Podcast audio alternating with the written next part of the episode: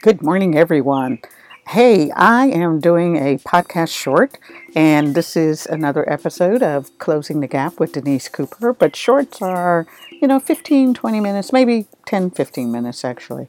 And I'm sitting out on my deck. You can hear the birds out um, background, and I just happened to record a conversation with a friend of mine, Pam Brooks and we were talking about the state of leadership development and what do companies, executives, HR professionals, OD professionals, what do you need to do during this time of COVID to look at your programs and redesign them for the 21st century? I hope you'll stay tuned. She gives three great tips on what you can do immediately. Take one, take two, take three of those tips and plug them in and turn a old program into something new. So sit back, relax, as you hear a podcast short from Denise Cooper, Closing the Gap, taking you from where you are now to where you need to be, offering practical and reliable tips that are going to help you be successful in the 21st century. How you doing, Pam? I couldn't be better. I get to talk to you today, Denise.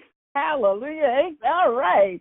Pam is a senior organizational development consultant with Cornerstone Consulting, and her specialty is designing leadership development programs for the 21st century, which, if you've been listening, um, I've been talking about leadership is changing. It's not, you know, what is that old um, Oldsmobile? This is not your your daddy's Oldsmobile. This is not the old world anymore. We have a new normal, and leadership development has got to change to address the way we work today.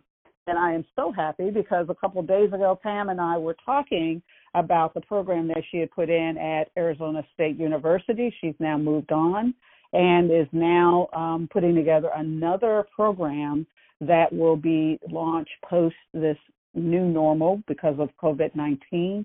And we were just talking about what are the things that keep it from, um, keep leadership development from really getting into the ground. And that's what we're going to be talking about today.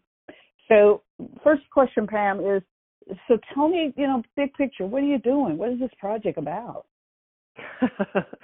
um, I think this is a, a, a, a pandemic in the in the world besides the virus is leadership today is something that has to get pushed down to the lower levels because of things like now. We we have to have the people at the lower end empowered to make decisions and to move and to act. And the reality is is we just don't have the training to push down there. So you get people that are pushed into leadership positions, pushed into decision making decisions without the training, and they feel lost. Mm. And so you wonder why we have the stats that we do about people leaving or people disengaged because their leader sucks. Well, who wants to be a leader today, right? Right. So, the other, well, you, know, you know, the other side of it, you know, so we've got those softer, harder to measure stats, but the other side of it is um, when we run it through, when you know some of the other programs on measuring uh, HR metrics, when we could pull that through, what the things that we see is lower um, sales, higher yep. costs for sales, higher operational costs, um, safety oh, yeah. errors are popping up, and it's because turnover. we're still turnover.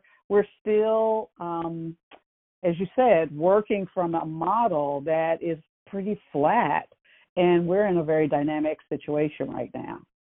Absolutely. And so the process of designing training has to be something that can be more readily available to more people. Mm-hmm. Um, which is one of the things I'm working on.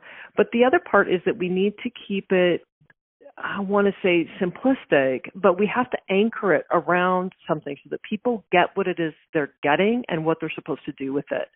So in the one that I'm in, in, in working in right now, I, I kind of have what I call the three E's. E's. I'm designing for an engineering department, and and the first one is engagement. You have to have a way to get the people to go. God, I want to be a part of that. That's that sounds cool. That's going to help me. They have to have the personal engagement. They've got to see that the superiors are willing to also engage in this and own it. So it's not just like, hey, go take that training or hey, get on and take that class. It's no, we really want you to engage in this process. It's a learning process. You're going to improve your self awareness and emotional intelligence and also your skill set. So the first part is getting them engaged. Yeah, and so I, I equate that with you know, we do what we see others do successfully. So if exactly. senior management is saying, "Hey, I took this class, it helped me X, Y, Z," then others are more likely to follow and want to get on that bandwagon, right? Right, and and even if they haven't taken the class, because like we're starting a new thing, mm-hmm. they know enough about it and they've went through the side. Yeah. Like we're creating the mentor um supervisory class it's like hey yeah. no i i know what you're going through because i've had to go through the other side of it like i'm there right. with you right right and then the other part is the empowerment you almost need to you know really look what are the skill sets that they need coming out what is it they tangibly practically have to do when they come out so that you're giving them lessons but then you're also giving them practical this is the exercise this is the task and now you're going to take what you learn, apply it to this task, and I'm going to sit down beside you and we're going to review that. We're going to coach you through that. We're going to pick you up and we're going to go, cool, you got that. We did this. And let's do it again. Like that process. So they have to empower them and they have to, you know, go, okay, we're going to give you the skill sets that you need.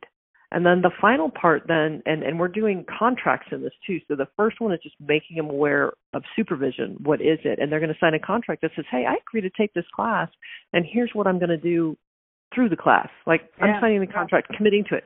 And and then the supervisor's right there with them signing the contract saying, Yeah, and I'm gonna follow up on XYZ. Right? Accountability. And at the end, we want them to embrace the fact that leadership is a process. You're not done. It's not like I got my degree, I'm putting it on the wall. No, mm-hmm. I mean, in the last course that I taught, I'd walk around and go, "Oh yeah, look, they've got that that they completed the class on the wall, yeah, but they're not yeah. doing it, right?" Yeah. And so to really from that standpoint embrace the fact that this is an ongoing process and that while they're going through too, I mean, if it's a larger organization, that they can embrace also those that they went through it with. They can embrace those that they've met in the process and say, "Hey, I got this new something. Let's go back. Let's connect mm-hmm. on it. What? How did you get through it? How can I get through it? What did you learn?" And mm-hmm. start to share those best practices, and mm-hmm. and that creates the unity and the engagement that this isn't just a, a a one and done class, but this is an ongoing process, and you're you're you're putting a foundation in, you're empowering them to get that foundation in, and you're showing them what this process is like so that they can continue to go through that process as they continue to learn and expand and do new things. Wow, I just had a thought too. By having the supervisor in there and contracted to do it, you know, a lot of times when I'm coaching a supervisor or, or someone who's managing a team, they're often struggling to say, okay, so what am I coaching them on? How not so much coaching them exactly. on problems, but to coach them to you know shift from being a problem focus but to more of a solution pro- process and how to make that process of of higher performance something interactive and and the focus rather than oh you did this wrong you did that wrong so the beauty of this is is that we're now teaching this the manager or the executive how to focus on exactly. something good and take we're, that we're, to a better level yes yes right? yes yes Right. That's it. And you know, and that's that's really what I saw in in, in talking with the person that is my key contact in to help this through. She just said, Pam, I, I need this not just for my new coming up, I need it for my existing people. They need a yeah. refresher. They need something. And so this was something that we put in and said, God, what a great way to have a refresher. We've got the course, mm-hmm. but now these other people need to kind of upscale a little bit and understand what the participants are going through and know what their part of it is right. so that they can feel empowered as well to to take on that leadership role and embrace what's there without feeling like they're wrong, bad, or awful. Right. So as you look at it, and and I know you're still in the design phase um, uh, for this particular program itself. How will you know that it's working? When they tell two friends to get in it. Mm-hmm. um, mm-hmm. I think even in the last leadership trainings that I have been in, when you're working with them. And this this one leadership program is going to take at least a year to a year and a half to work it through. But we're doing it in I want to say chunks so that each person can take a piece of it at a time. So if they don't have time, they can come back and finish that other unit without going, I'm committing to a year and a half class. If I don't make any part, I start over. Oof, mm-hmm. people don't mm-hmm. like that. Mm-hmm. we're we're giving them sections of it in chunks. But like when I was coaching in my last mastering leadership, when you get about three quarters of the way through and you head into the coaching session and instead of them going oh, what are we going to deal about today? They're like, oh my gosh, Pam, you know, you taught us how to use DISC and work with our employees. Why haven't we used this before? Mm. Because this is so profoundly like, oh my God, I used it last week with my employee and da da da da da. It's like, okay, that's yeah, when you know yeah. it's turned the corner. It's like, yeah. it's not just a a thing you're learning. It is a, a practical, it's a tool, it's something that they take away and you can see the transformation and even how the employees are looking up at them going, oh wow, yeah, why didn't we do this before kind of thing. And so right. it it becomes a part of them. And that's right, when you right. know you've really made a difference. Okay, so I took down that there are kind of three parts that you're building in this. The first is engagement. The second yep. is empowerment, which is about yep. the tangible, tactical, task focused kinds of activities that are in the program. And then it's about mm-hmm. encouragement. And that's the partnering with their supervisor, contracting actually, not even partnering, but contracting with their supervisor on yep. a specific set of of skills and tasks that are going to be done. And and and the supervisor is now doing you know what I love because you know when you're in management, there's really only four things you got to do: set the vision, um, manage resources, delegation, follow up, and ensure follow through. And so by contracting with the, yep. the supervisor, you're handling the two biggies that when I'm working with people, they they just have a hard time. Um, yeah, that's part of the priorities and then follow up. Yeah. And when you talked about that that vision and everything, that is a key part of this training right up front is for them yeah. to understand the vision and mission of the company and to sit down then with their supervisors. So, like, you know, it's a sometimes you get the the big companies and it's like yeah that's the vision mission. It's all the way out there. But to bring it down to your department and then to bring it down to that person yeah. and say here's what you do in your job and to get that person to think it themselves and not just be told but you know how do you feel that you can take what you're doing and and help it direct towards that company vision which is a again that coaching turnaround. I'm not going to tell you what to do. You figure it out and i'll go oh that's cool. And and, and here's a couple other things maybe you can think about right? That's yes the process. That's that's embracing it and that's moving it to the next level.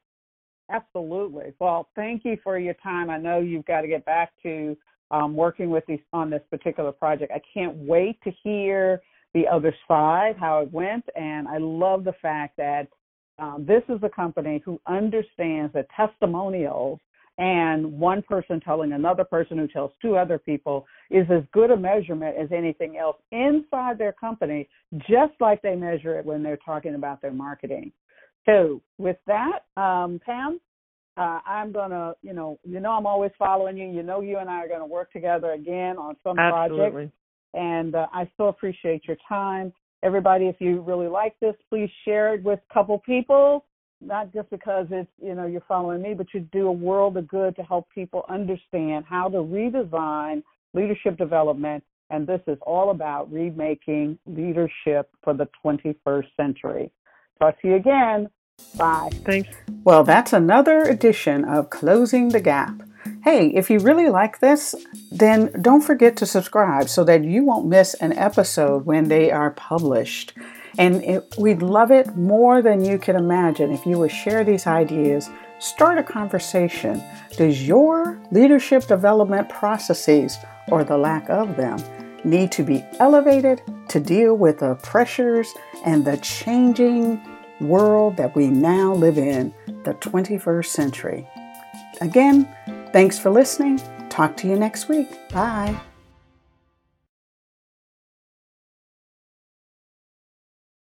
This podcast is a part of the C Suite Radio Network. For more top business podcasts, visit c-suiteradio.com.